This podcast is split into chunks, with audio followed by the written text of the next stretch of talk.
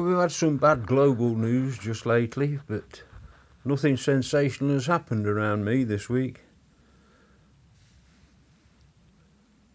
Soon be coming up to the caravan season, then we'll be getting away and doing one or two bits and pieces. I still haven't looked on the trip manager to see what trips I can go on with the canal boat at Chesterfield, but I will get there. I'll get onto it this weekend and we'll book myself down for a few trips. Probably end up being a skipper on some of them now I've got my ticket. One of the things that did crop up though, I was thumbing through things on YouTube that I do occasionally. Elaine listens to Foxes Afloat and Kevin doing their narrowboating. Although the, the Foxes Afloat have now settled for the time being in Scotland and are getting a bit of a small holding together. But we did enjoy the series where they were going round in the narrow boat about how they'd had it built and what they were doing in it for a couple of three years. Kevin, of course, has been stranded with his boat, not been able to get out and about because of lockdown and wanting jobs doing on his boat, but he's back afloat now and chugging round the canal sides. Quite envious of them, really. But I do get to play on a boat every so often now, so I can't complain. It's not costing me thousands of pounds a week to take one out. Can go down and chug up and down and take passengers thoroughly enjoying myself. But after we've watched those, I sometimes have a scan through the headlines and see what's on. And there was one where it was talking about the A4 Pacifics, the Gresley designed railway engines, the steam engines of some years ago. And they got the ones that are still active on steam railways in Britain. Which at the time was Bittern, Union of South Africa, and Sir Nigel Gresley.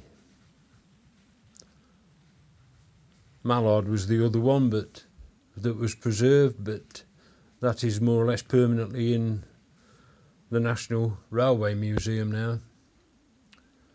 But it's nice to see them still around. I've seen Bittern a time or two. I've seen Sir Nigel Gresley in several places going around on the North Yorkshire moors and various railways when I've been on holiday and visited them. The one I've seen most often was Union of South Africa, although I think the owner has now retired that because it's too expensive to maintain and give it the overhaul it needs. But these things happen. I know the first time I ever saw it, I was down near the Severn Valley Railway and it was a guest engine for the season there, pulling the trains up and down the track. We were on a, a caravan site just a bit up the hill from the track. Within walking distance, it was only three, possibly 400 yards away. And we could hear the train whistle as it left a station further up the track. And if we walked down relatively briskly without rushing, just a decent walk down. We could stand at the side of the track on a private crossing for the farmers, what they call an occupation crossing. And we'd walk down and stand, and the kids would lean on the crossing gates and watch the train go through. It was known as Osprey then. Because South Africa had left the Commonwealth and was following a strict regime of apartheid, so they were they were shut off pretty well. So the person who's owned the engine decided he didn't want to be associated with them, so the name was changed to Osprey, which I believe was its original name anyway, because all the others were named after birds, mallard, bittern, and this one was Osprey. The specials were named something different, like Sir Nigel Gresley, and the ones that went over to America, they were renamed. Was that the Dominion of Canada and was it George Washington? I think they called the other one. But they were separate engines. They were bought by the Americans and renamed over there. But then when apartheid ended, um, South Africa rejoined the Commonwealth. They renamed the engine Union of South Africa. I've seen it several times since. But the last time I saw it was when it was doing a bit of a tour before it was retired. It was doing its last trip on British Rail network rat tracks. And we were actually out with the narrowboat at Chesterfield when it came along the railway nearby. We knew what time it was due, so we took the boat up near the railway bridge and moored up and waited for it to come across. That was one of the last times it was out and about to be seen. But it was nice to see them all on this film working along. I think it was the steam gala at the North Yorkshire Moors, and they'd got all three of them there working the tracks. Great to see, really great to see. But there again, that's me. I I grew up next to the railways and I've always had a, a love of particularly steam engines. I like any form of train really, but I, I really do love the steam engines. They seem to live and breathe in their own way, hissing and belching and making a noise. It's as though they're breathing in and out as this steam is pushed and pushed and pushed brilliant. I think I've said before I had the chance, Elaine, for my Christmas present, bought me a, an experience day and learning to drive a steam engine up at Elsecar Heritage Centre. It was only about an hour or so actually on the engine, but the whole Heritage Centre with its small station and a few trucks and engines there, but the old warehouses and storerooms had all been converted to forms of craft shops. So even if you're not into the railways, to walk around the buildings and see the size of the depot that it used to be and the amount of goods it used to have passing through it is amazing. But as I say, all these buildings over this big area are now different craft shops. Well worth a trip and a look round. Well, I say that now. It was before lockdown because everything was doing well.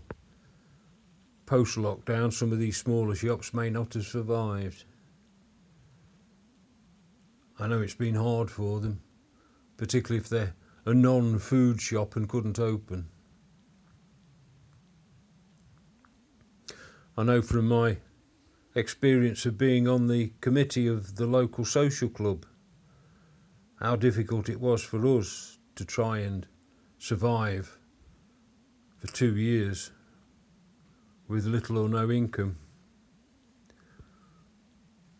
we were lucky in a way that we were able to provide a takeaway service, and quite a few people came and bought beers and snacks through a, a side door to the building.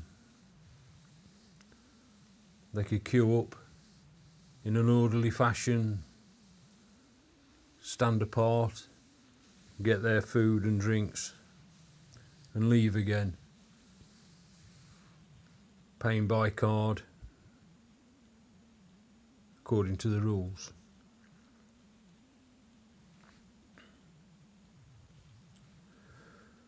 One of the lasting effects of all that, of course, is uh, the increase in all the prices now.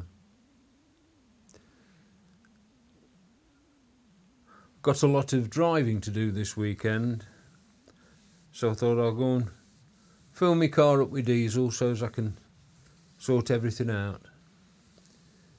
Used to be about 70 or 80 pounds to fill my car up. Cost me 115 on Friday.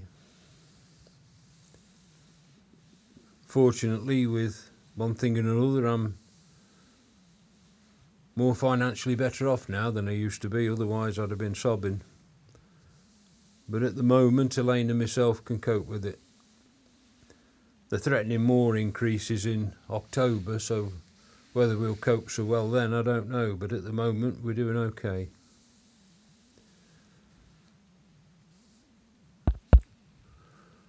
Well, I was hoping the weather was changing a bit. We had, a week ago, we had quite sunny, warm weather.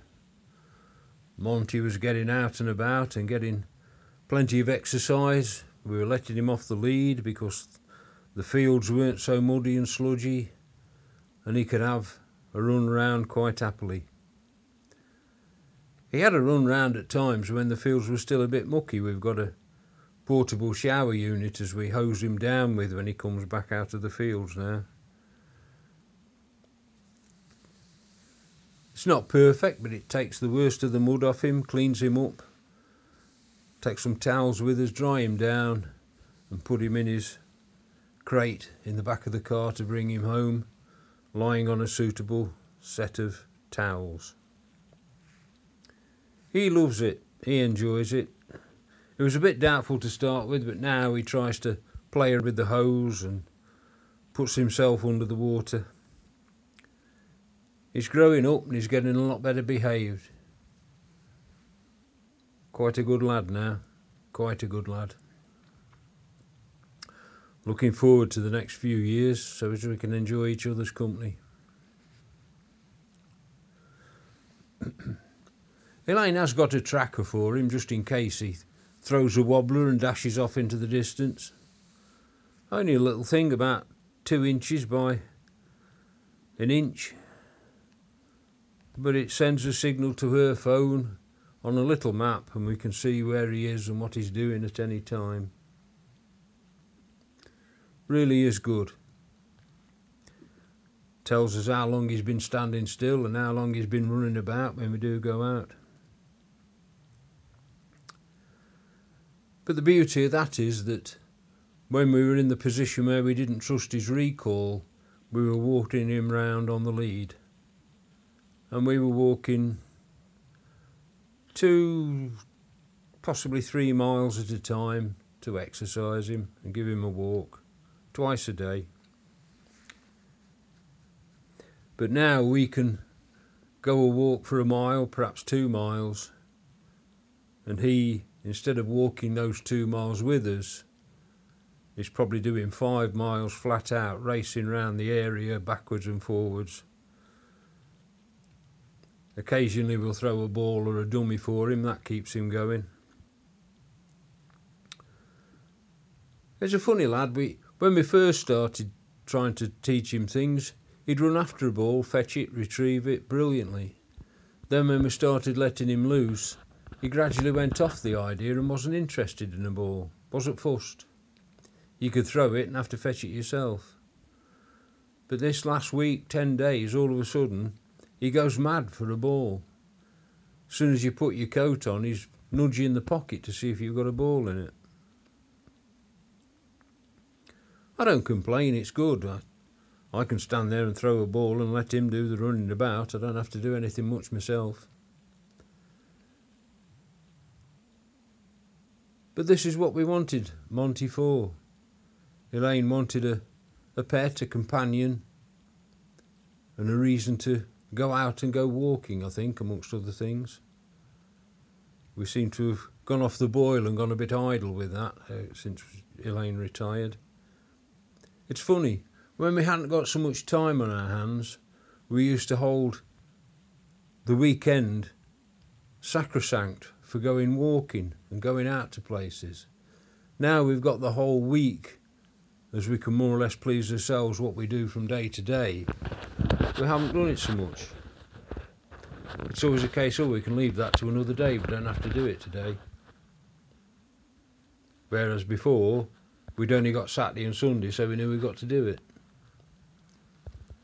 But warmer weather's coming, the caravan will be cleaned and taken out and used. Monty will come with us to various parts of the country. But I think the main thing is that for a while Elaine said he's not a very loving dog, is he? He didn't seem to be too fussed about anything. As long as he was fed, watered, and taken for a walk, he'd lie under the stairs or lie in his, his bed in the corner of the room. But all of a sudden, over the last two weeks, he's taken to getting on the settee and flopping down with his head either on Elaine's knees or my knees. He's really become a very sociable dog, which is exactly what Elaine wanted. She comes back with a smile on her face now when she takes him a walk. She used to come back distressed and upset because he wasn't walking properly or she was having a struggle to, to cope with him. But now she comes back really pleased. She's let him off the lead. She's used the little whistle she bought to fetch him back. And he responds to her and he behaves. And he doesn't pull off as much as he used to when we're walking. So she's got a dog that comes and cuddles up to her, and he doesn't upset her when he goes out for a walk with her. The only thing you have to watch is that if Elaine and myself are both sat on the settee and he's lying down on the floor, he hasn't tried to get between us and put his head on one of his knees is that if one of us gets up, within seconds he's jumped up and is lying on the space we've vacated on the settee. He can lie under the stairs with his eyes shut, to all intents and purposes fast asleep. But if one of us stands up and takes two steps away from the settee, he's on it, snuggled down, head on the cushion. He will get off okay if you tell him. If you're coming back with a drink or something, he will move. But he's very, very quick to decide it's his spot. If you don't want it, I've got it. ah, he's a funny lad, but no, wouldn't be without him now. I was doubtful about getting him. I was. I think my main um, objection was that we enjoy going out to country houses. If we go away with the caravan, we look up what's on the English Heritage National Trust list, historic houses list. And of course, with Monty, we won't be able to go in these places. And we can't leave him in the caravan on his own. If I'm right, I think caravan club rules say you shouldn't leave a dog on his own in the caravan anyway because it'll bark or could bark and annoy the other caravanners. So we're working on a principle that if we want to go somewhere really special, we'll only go for two or three days in order to visit that one place, and Monty can go in kennels. Or we're working on the idea we can find a day kennel somewhere near to where we're going. And then we can just pop him in for the day and pick him up when we come back. Funny enough, when we first got together and we first started going away with the tent, we used to put Elaine's old dog then into kennels quite often. But just occasionally we'd take him with us. And I know we were down in Devon, on the north coast of Devon, and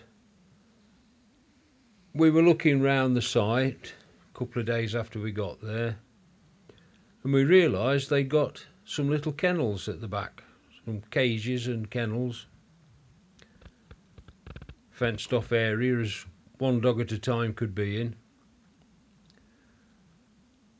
like a little row of fenced off paddocks, I suppose they are, with a little hut kennel at the back.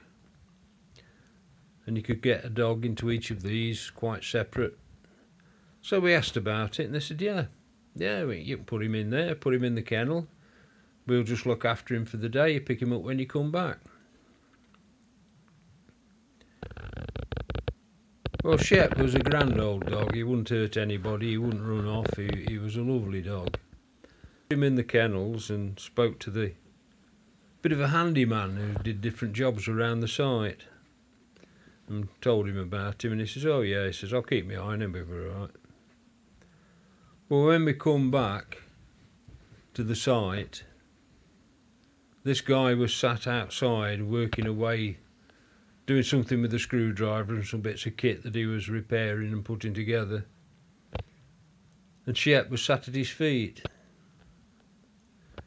Says, he's a lovely dog, isn't he? He says, he looked so lonely in there and was sat there all quiet, he says, so I, I took a risk and let him out, he says. And he just come, walked alongside me wherever I went and just sat at my feet when I sat down. So we were fretting about having Shep locked up for the day in an unfamiliar area, and he'd made himself at home and was quite content walking round with this chap doing his odd jobs. Just goes to show. I don't think Monty's got that temperament yet, though.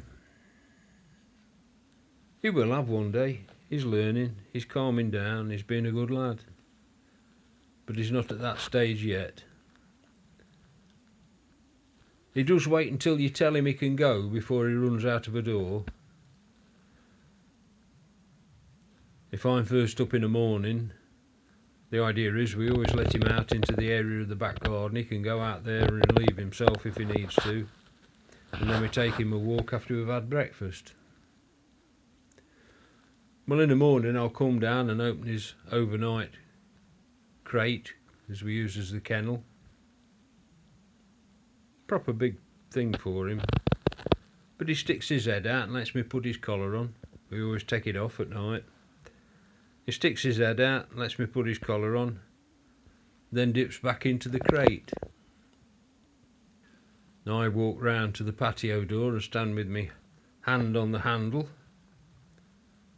and I just give him a call. Come on then. And he trots out, comes to me. Usually he's got a one of his soft toys in his mouth as he's had in his bed overnight and he comes round, sits down and looks at me. I look at him, so he drops the toy because he knows he's not supposed to take it outside with him. I open the door, he still sits there, and then I said, Go on then, away you go. And out he goes and runs round the garden. Bit of a ritual, really, but it shows as we've got command of him. I mean, he used to just fly straight out. If I bent, bent down and opened the door on his kennel cage, he'd fly past me and run to the door. So I thought we can calm that down because he's going berserk. And with a little bit of practice and telling him to stay while I walked away and telling him to sit telling him to drop the toy. He now does it all automatically. Puts his head out, on with the collar, stay there, walk round. Come on then, out he comes, and away he goes. It's really good. It's pleasing that he's taking it in. One time a day we thought, can we ever train this dog? But now it shows he's taking in the training that we're doing. I can take him across to the field now, let him off the lead, let him run round for a few minutes, and then I can get him to lie down or sit down, walk away from him, and he'll stay there until I've walked as far as I want to walk. I'll turn round, give him a whistle, and he'll come to me. I'm pretty sure he only does it for the treat he gets when he gets to me, but that's the whole art of training a dog reward them when they do the right thing, encourage them.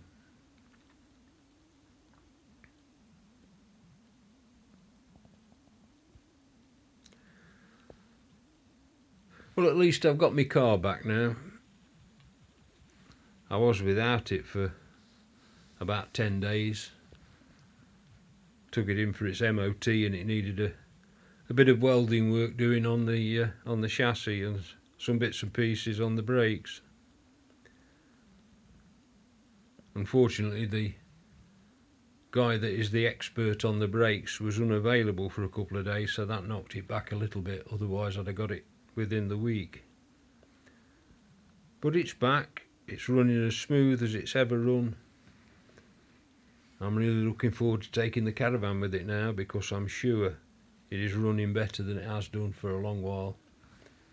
Over the last two years, I've had a bit of suspension work done on it for its MOT and this welding done for its MOT, and it runs smoothly now. It doesn't clunk or knock every time you hit a bit of a bump. It goes along quite quietly, which is brilliant. I am pleased. They've done a good job. The pleasing thing is that I can't afford a new car at the minute, and I certainly can't afford an electric one. Not as I particularly want one to pull a caravan with. I mean, we go off to Northumberland and Scotland and Cornwall and all over the place, two or three hundred mile trips. I'd have to charge an electric car up about three times to do that. Plus, I don't think a lot of them have got the power to pull a caravan. So for as long as I, as long as I can still caravan, I am clocking on a bit on age now, but I'm still capable. Because I'm diabetic, I have to go and get my eyes done every six months to make sure there's no real deterioration in them. So my eyes are okay. My health generally is okay. Although I'm type 2 diabetic, it's all well controlled with tablets. My sugar levels are fine. My cholesterol level is fine. And I like to think I'm reasonably fit. Certainly, I'm doing more walking now we've got Monty. I'm doing a little bit of a walk every day instead of just one every so often. But there again, I've always done me gardening and other jobs. We've always walked in the countryside at least once a week. So I'm not too bad at all. The way I look at it, I'm I'm older than my parents were when I lost them, and I'm still going. Got a bit to go to be as old as my brother, though he's 12 years older than me, and he's still knocking about, so I've got a bit to go to catch him up eventually. Although I'll never actually catch him up, I mean, I've got to live for another 12 years to catch him up if he passes away tomorrow. I hope he doesn't. That's that's a funny thing I've just said, really, but uh, that's the gist of it. That's the gist of it. I'm hoping that the combined genes that created me will take me going as long as they've kept my brother going. That's what I'm trying to say. Hey, you see these people on different sites, do you start talking to them and they say, oh, I'm 82, and they're pulling caravans, so I think the problem we've got is that the, we might outlast the car and the caravan. Although the van's not too bad, it's got a little bit of damp damage in it, but it's not damp coming in now, it's something that's happened in the past. Pleased with it been a damn good van. We went and sorted the. We always upend the cushions and everything over the winter. Well, we went, we went to see it to see if it was all right and how things were, so as we could start getting it ready for future trips. And it wasn't damp. It didn't smell fusty. Everything was fine. Everything was dry. And that's after some of the rain we had earlier this year. So yeah, I'm really looking forward to this summer. We've already got certain things planned. We've got different things booked as we want to go and do, places we want to see. And Monty will go to quite a few of them with us. I wanted to go to the Waterways Museum at uh, Gloucester, and apparently dogs are allowed in there. So he'll be going with us to that one. He'll probably need a little bit more lead training before he can uh, be really trusted to go in there. I know last year we went up to Glencoe and he, he wouldn't go in the visitor centre for love of money. He didn't want to know for some reason or other. Yet he'd been into the cafe in Bedale. He'd been into the cafe on Bedale railway station and he'd been into one somewhere else. I forget now. But he'd also been on the Jacobite Express in the in the train. He'd, he'd lay down very nicely in the carriage and behaved. For some reason or other, he wouldn't want to go into Glencoe. Whether it whether the floor was wrong for him or what, I don't know. Whether it aggravated his feet with the type of surface on the floor, but he didn't want to know.